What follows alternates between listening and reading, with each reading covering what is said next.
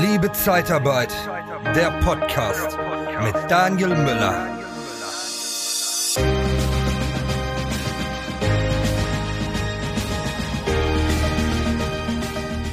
Hast du schon mal von der Subsidiärhaftung gehört?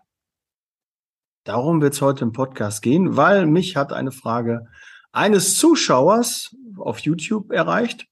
Und zwar, Daniel, ich habe einen Neukunden geschossen, aber der will irgendwie Unbedenklichkeitsbeschein und möchte ganz viele Unterlagen, weil er Angst vor der Subsidiärhaftung hat.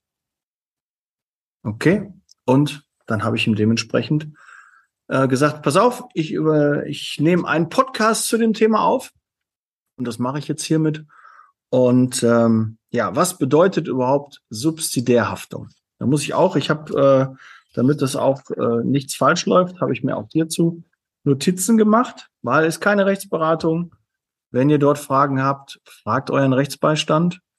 Und äh, aber ich versuche euch auch aufzuklären, aber wie gesagt, für die Richtigkeit keine Gewähr. Bist du gefühlt rund um die Uhr tätig?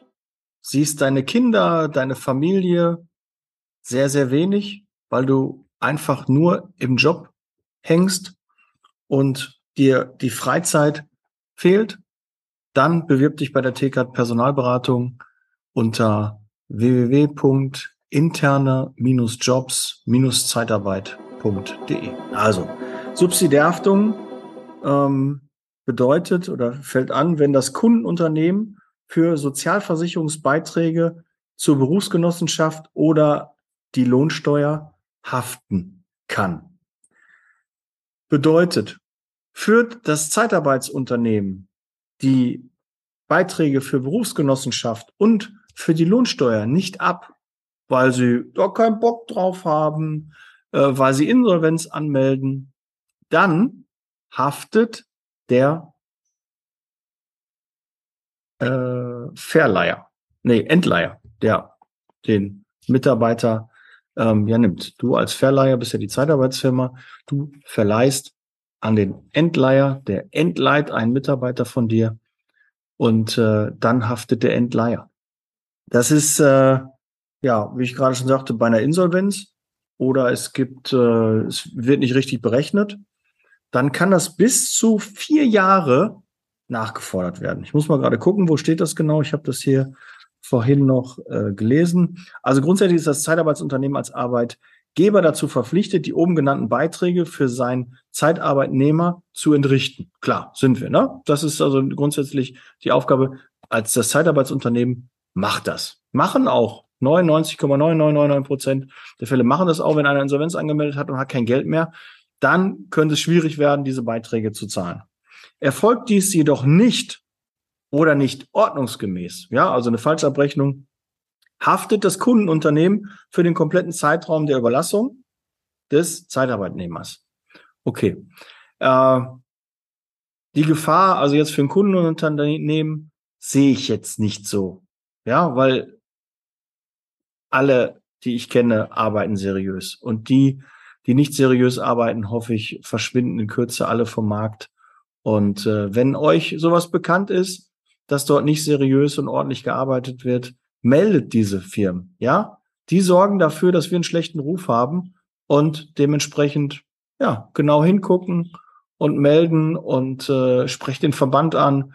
Die wissen sicherlich, wie das funktioniert, IGZ, BAP, an wen man sich da wenden muss, wenn man dort das Gefühl hat, okay, da läuft irgendwas nicht so richtig, ja? Die führen ihre Beiträge nicht ab, weil das bringt unsere Branche in Verruf und das will keiner. Gibt es auch in anderen Branchen. Das gibt es nicht nur bei uns, aber es, ne, das ist aber, wir wollen ja, ich bin ja dafür angetreten, den Rufen das Image der Zeitarbeit zu verbessern.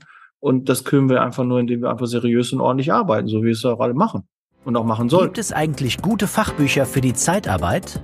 Selbstverständlich. Truchsess und Brandl, die führenden Berater der Personaldienstleistungen in Deutschland und Österreich, haben vier Bücher geschrieben. Geeignet für Einsteiger und auch für erfahrene Branchenkenner. Informiere dich jetzt unter www.shop.truchsessbrandel.de oder auf Amazon. Truchsess und Brandel. Kunden, Bewerber gewinnen. Ja, ähm, und die Ansprüche der Sozialversicherungsträger auf Beiträge verjähren erst vier Jahre nach Ablauf des Kalenderjahres. Ja, also bis dahin könnte der Kunde, in dem Fall der Endleiher, das Kundenunternehmen, haftbar gemacht werden und äh, müsste dann äh, dafür dann zahlen. Die Insolvenz eines Personaldienstleisters kann als ein Risiko für Unternehmen, kann also ein Risiko für Unternehmen sein, die Zeitarbeit einsetzen. So, wie kann sich das Unternehmen, das jetzt eine Zeitarbeitsfirma einen Mitarbeiter überlässt, absichern? Und da kommen wir so ein bisschen zu der Frage, Unbedenklichkeitsbescheinigung. Ja, Unbedenklichkeitsbescheinigung, wenn du einfach, äh, also die die von der VBG, ja, von der Berufsgenossenschaft bekommst du diese, ähm, die kannst du bei den Unterlagen mit dabei packen. Ähm, und Unbedenklichkeitsbescheinigung auch der, von den Krankenkassen. Ja, Steuern, BG und von den Krankenkassen. Und wenn da alle Beiträge abgeführt worden sind und du regelmäßig, also man nimmt in der Regel so die die drei größten äh, Krankenkassen packt man noch dazu, die, die VBG, ähm, die, die Steuern, dass das bezahlt wurde. Und das nennt man dann Unbedenklichkeitsbescheinigung. Da macht ihr dann einfach eine Kopie von und schickt die dem Kunden mit, dass er weiß, ihr habt das alles abgeführt. Zu diesem Zeitpunkt gibt es diese, weil wenn du das nicht gemacht hast, gibt es keine Unbedenklichkeitsbescheinigung und dementsprechend fehlt halt der Proof. Und äh, dann würde ich als Kundenunternehmen nicht mit einer Zeitarbeitsfirma zusammenarbeiten. Ja, das ist äh, einfach so, das ist gängig. Aber ich habe auch festgestellt, in den letzten Jahren ist es immer mehr in den Hintergrund äh, gerückt. Ich habe selten Kunden gehabt, die danach gefragt haben. Ähm, hängt aber wahrscheinlich auch damit zusammen, wenn du am Markt einen guten Ruf hast, man dich kennt, dann brauchen die Kunden das auch nicht. Aber wenn du ein neues Unternehmen hast, was äh, halt neu am Markt ist, mit einem neuen Namen, was vielleicht noch nicht so den Bekanntheitsgrad hat, da kann es durchaus sein, dass du ähm, das ein oder andere Mal nach der Unbedenklichkeitsbescheinigung äh, gefragt wirst und die kann man sich holen. Und äh, ja, die VBG erstellt das, die Krankenkassen wissen Bescheid. Ne, meist die AOK, die Barmer und du guckst halt so die, die drei größten. Wenn natürlich keine Mitarbeiter schon ähm, in dem Bereich überlassen hast oder die nicht bei der Krankenkasse sind, dann kriegst du sie natürlich nicht. Aber wenn du natürlich mehrere Mitarbeiter hast, wirst du alle Krankenkassen dabei haben.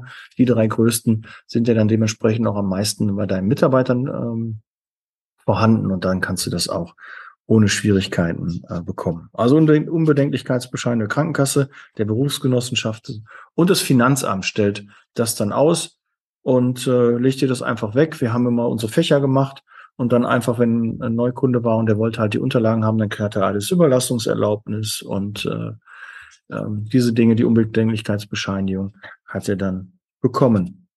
Für den Endleiher ist es wichtig, die Seriosität und Liquidität des Zeitarbeitsunternehmens ja, zu prüfen, das zu verleihenden, also das verleihenden Zeitarbeitsunternehmen zu prüfen. Der Entleiher kann zu seiner Sicherheit von den Sozialversicherungsträgern Unbedenklichkeitsbescheinigungen an, wie ich gerade gesagt habe. Diese gehen, geben Auskunft darüber, ob für die bei der Krankenkasse gemeldeten Arbeitnehmer ordnungsgemäß Sozialversicherungsbeiträge abgeführt wurden. Ja, und das soll es auch zum Thema Subsidiärhaftung gewesen sein. Ich hoffe, Shoutout an ähm, den Herrn, der mir geschrieben hat, der mir diese Frage über YouTube geschrieben hat. Ich hoffe, damit äh, bist du jetzt auf dem aktuellen Stand. Wir verlinken auch nochmal die Quellen. Äh, ich habe das einmal bei, bei Randstadt gefunden, ich habe das bei Timeworkers äh, gefunden zum Thema Subsidiärhaftung. Und äh, vielen Dank, dass ihr das auch im Netz zur Verfügung gestellt habt. Und ich habe das hier als Grundlage genommen und nach wie vor keine Rechtsberatung. Aber wenn ihr da Fragen habt, wendet euch an den Anwalt, an den Rechtsberater eures Vertrauens. In diesem Sinne, meldet euch für den Club an, für die Mastermind, fürs Mentoring, wenn ihr Unterstützung braucht beim Erreichen eurer Ziele, wenn ihr da noch Impulse braucht, gerne meldet euch bei mir und dann gucken wir, ob das Mentoring, die Mastermind, der Club zu dir passt. Ja, und du auch zum Club, zum Mastermind und zum Mentoring passt. Der Club ist kostenlos einfach unter liebezeitarbeit.com slash club anmelden und ich freue mich, dich in einem der nächsten persönlichen Zoom-Treffen zu sehen und deine Frage zu beantworten. In diesem Sinne, freue mich, dass du so lange dran geblieben bist. Heute etwas kürzer. Bis dann, ich bin raus. Wir hören und sehen uns im nächsten Podcast. Bis dann. Ciao.